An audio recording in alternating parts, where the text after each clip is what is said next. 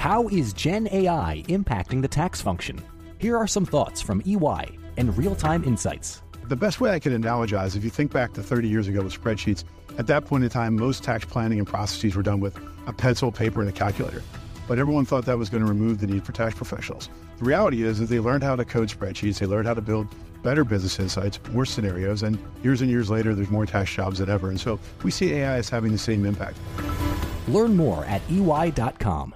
The less your business spends, the more margin you keep. But today, everything costs more. So smart businesses are graduating to NetSuite by Oracle. NetSuite is the number one cloud financial system, bringing accounting, financial management, inventory, HR into one proven platform, helping you reduce IT costs, maintenance costs, and manual errors. Over 37,000 companies have already made the move to NetSuite. Now through April 15th, NetSuite is offering a one-of-a-kind flexible financing program. Head to netsuite.com slash earnings right now. netsuite.com slash earnings.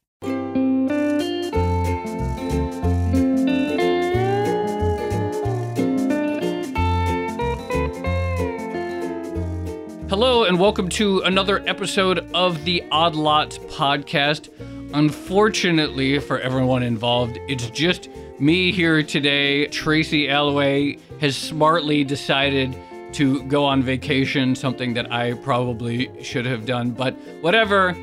The good news is, I have two great guests in the studio with me today, and we're going to be talking about some of our favorite market themes and stories from 2017, which was a fascinating year. So, no real reason to have a whole lot of banter from me in the beginning. I'll bring in our guests. I'd like to uh, bring in uh, Chris Nagi. He is a markets editor here at Bloomberg. Hello. Chris. And Matt Boesler, who is an economics reporter here at Bloomberg. Hey, Joe. And so, between the two of them, I'd hope to have a discussion, um, picking their brains about what we really learned and what we really saw in 2017.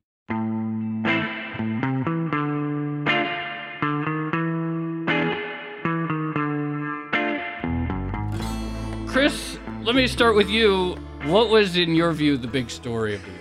It's hard to be a stock market editor this year and not feel like the big overriding presence of 2017 was the way the lack of volatility Yeah. interacted with both the political scene and just the propensity of stocks to continually go up all year. I mean, it's a little it's somewhat of a dead horse at this point, but I mean, that's what this year will be remembered for. People just basically getting angry at the market, basically, for not being more chaotic, not registering more of the sort of political effect I think everyone else was feeling. I'm glad you brought that up because, of course, this is something that Tracy and I talk a lot about on the show. The frustration that we feel as people who cover markets. You know, we have these conversations every morning. I was like, what's our top story of the day? It's like, well, it's the same top story as it was yesterday. And not only was it the ta same top story as yesterday, no one really cared about it either. I mean, especially like for years and years after the crisis, like markets were the story and everyone was clicking on our stories. And this year it's like, yeah. Matt, you cover like the fixed income space a lot. It sort of crosses over with your eco beat. Is it a similar vibe in terms of the lack of volatility, or how do you see the same thing? So we had two Fed presidents just this morning on Bloomberg TV talking about, you know, how they're looking at the flattening of the yield curve, and that's been a really reliable recession indicator in the past, and and so that's something that has them concerned. And so, you know, to some extent, it's the same story playing out in the fixed income markets of very low volatility, yield curve flattening. But instead of you know being sort of this benign, boring thing, it's actually causing a bunch of people to talk about is there a recession around the corner type of thing. And for all this recession talk, Chris, like it's still like no stock investors actually seem to care about it. About the possibility of a recession. Yeah, about the flattening, like these Oh, things that right. would like at what- one point maybe have seen like red flags. Right, like everything else, they don't care about the yield curve. There's, you would have a hard time Right. naming anything that they did care about this year. Yeah, actually, Matt, for our listeners who aren't steeped in this, you know, we talk about the flattening yield curve a lot and how it's a classic recession indicator when it inverts. Can you give like the 30 second explanation of what it is that people look out for? Why, what is the flattening yield curve and why is it seen as something that potentially raises uh, alarm bells? Sure. So the the yield curve is the difference between long-term interest rates and short-term interest rates, right? And so short-term interest rates are kind of set by the Federal Reserve, the central bank, and long-term interest rates are kind of a reflection of where people think the central bank is ultimately going to take the short-term interest rates. And so we're in a situation where the Fed is raising rates and you know they're telling you that they're going to go to this more neutral level of interest rates. And so the yield curve is flattening as short-term interest rates rise and get to that level of long term interest rates. Now, in the past, that's tended to be a pretty good recession indicator, just perhaps because the business cycle has tended to be of a similar length as the central bank's tightening cycle. And ah. so there's a bit of a, you know, correlation causation question there. Does the yield curve really reflect anything intrinsic about the probability of a recession or is it just that the central bank tends to raise interest rates over the course of an economic cycle and then the economic cycle invariably ends at some point? So stock investors don't, or equity investors, or maybe no investors seem to care about that. Something else that you mentioned, Chris, in the beginning that we obviously have to talk about is not only are there sort of like no concerns about anything economics, but politics. Absolutely extraordinary year for politics, geopolitics, all these elections that went on.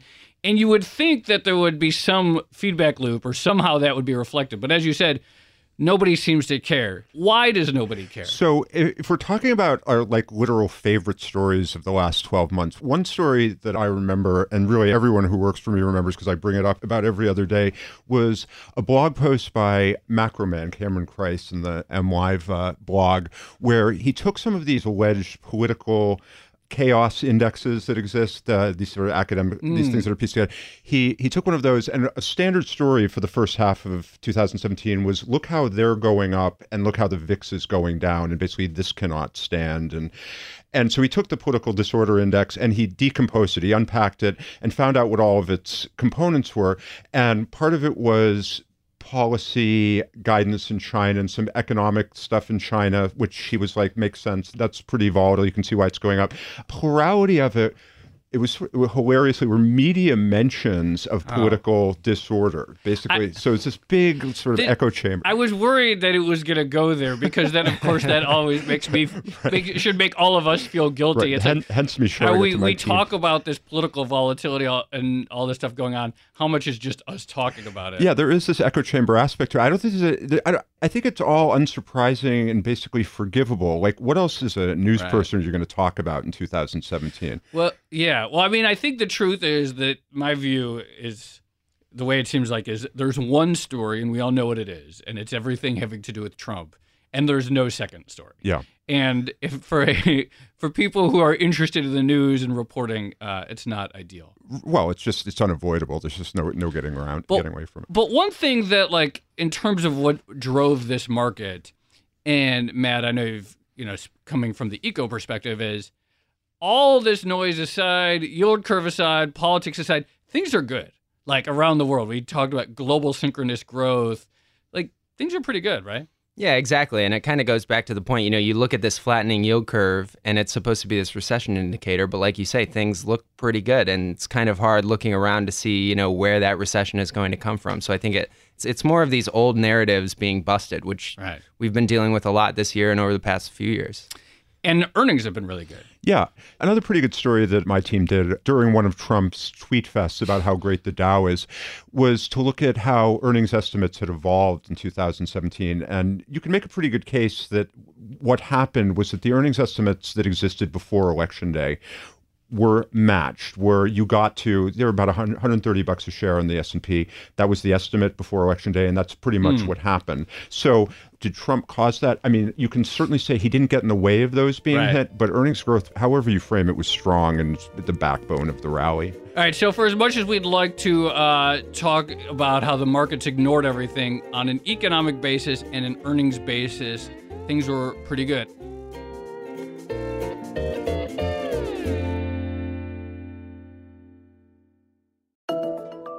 How are tech committees impacting how financial services firms manage Gen AI risk? Here are some thoughts from EY. Companies are establishing these tech committees to better manage risk.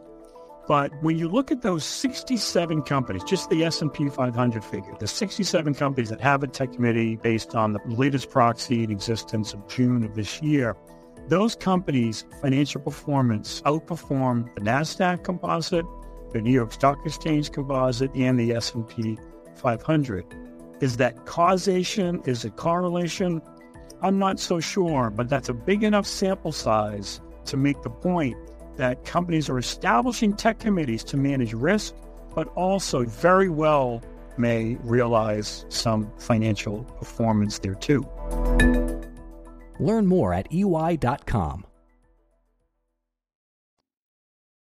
Matt, from the economic world, what was your favorite story of 2017?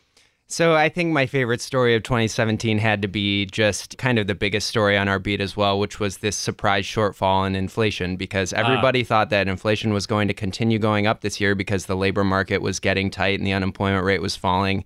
And there's just been so much hand wringing in the economics community this year over the fact that this relationship for some reason didn't hold up.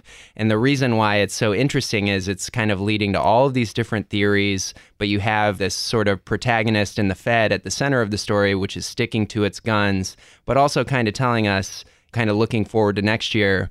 Next year, if things don't get back on track with inflation the way that we think they should, then we might have to have a rethink. So you mentioned there's all these different theories for why inflation hasn't picked up the way people expect. I various people have called this the inflation mystery and do you have a favorite theory for why we haven't seen inflation? Well, I mean, I think if you just look at the data, what we're seeing is a, a slowdown in rental inflation, which is mm. really always kind of the key component in inflation. And so that is an interesting story because a lot of the uh, sort of buildup in sort of the residential sector that we've seen in this expansion has been in apartments, right? The home ownership rate coming down, people moving into cities, being renters more than owners. And so that's going to be a very interesting thing to see if that continues in 2018 or if we start to see, you know, some more home ownership going back up. And Chris, this lack of inflation, while it may cause people at the Fed to wonder about their models and it may cause a lot of economist anxiety. Investors have loved it because this is like the Goldilocks story. Well, right? absolutely. I mean, anything that results in the Fed holding interest rates where they are, I think they're happy about. If you look at like reasonable people can disagree about Trump's impact on the market. I think it's very hard to argue that 1% interest rates haven't been a great thing for stock investors. So as long as inflation's hasn't been a threat, they've been able to maintain that. Are there any signs, Matt, that inflation is actually going to turn around? Because it, it's not just this year that people have thought it was going to come. People have been warning about inflation literally forever. It seems like, in theory, there might eventually they might be right, right? Yeah, absolutely. I mean, they they eventually might be. But to answer your question, no, there aren't really any signs that it's necessarily going to pick up when you look at the inflation data itself. And so, you know, we have all of these indicators that we used to use to forecast inflation that worked better than they are now. And so it's kind of a wide open question as to whether they'll work again. Yeah, so this gets to the key question. How much is the economics community really preparing to sort of just rip up the old models? Or like are, are they really willing to take that step and say we don't know? Yeah, that's a great question. I don't, you know, looking at what they have been working on, it's not clear that they have really a ready replacement that's going to be ready in six or 12 months' time. So I think they're kind of really hoping against hope that things start to work out again the way that they used to, or else it's it, there's going to be exponentially more hand wringing potentially. It does feel like if we get to this point next year and there's like no inflation in 2018, things are going to start to become really untenable for people. Yeah, it's already starting to sink in a little bit in that you see Fed policymakers starting to come up with their own unorthodox theories mm. of inflation, but you know, as yet no real economic work has been done on it, so it's just kind of hearsay at the moment, I guess.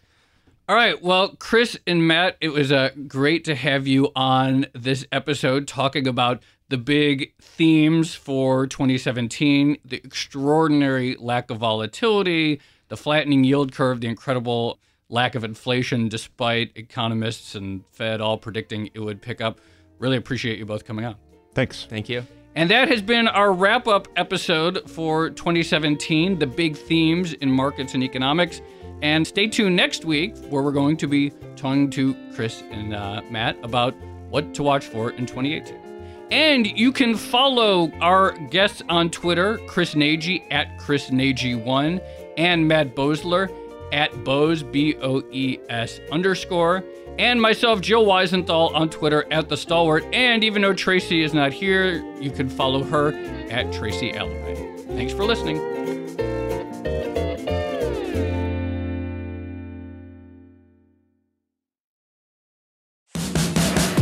Hey there, it's Tracy Alloway. And Joe Weisenthal. We are the co hosts of the Odd Lots podcast, and we want to tell you about a new podcast and video series you are not going to want to miss The Deal, co hosted by Yankees legend Alex Rodriguez. Every week, A Rod and Bloomberg reporter Jason Kelly speak with big time athletes, entertainers, and executives. Like Maria Sharapova, Michael Strahan, Derek Jeter, and more. The Deal takes you behind the scenes into the world of sports, media, and entertainment, and dives into the wins losses, and lessons learned along the way. From Bloomberg Podcasts and Bloomberg Originals, you can listen to The Deal on Apple Podcasts, Spotify, or wherever you get your podcast. You can also watch it on Bloomberg Television and Bloomberg Originals on YouTube.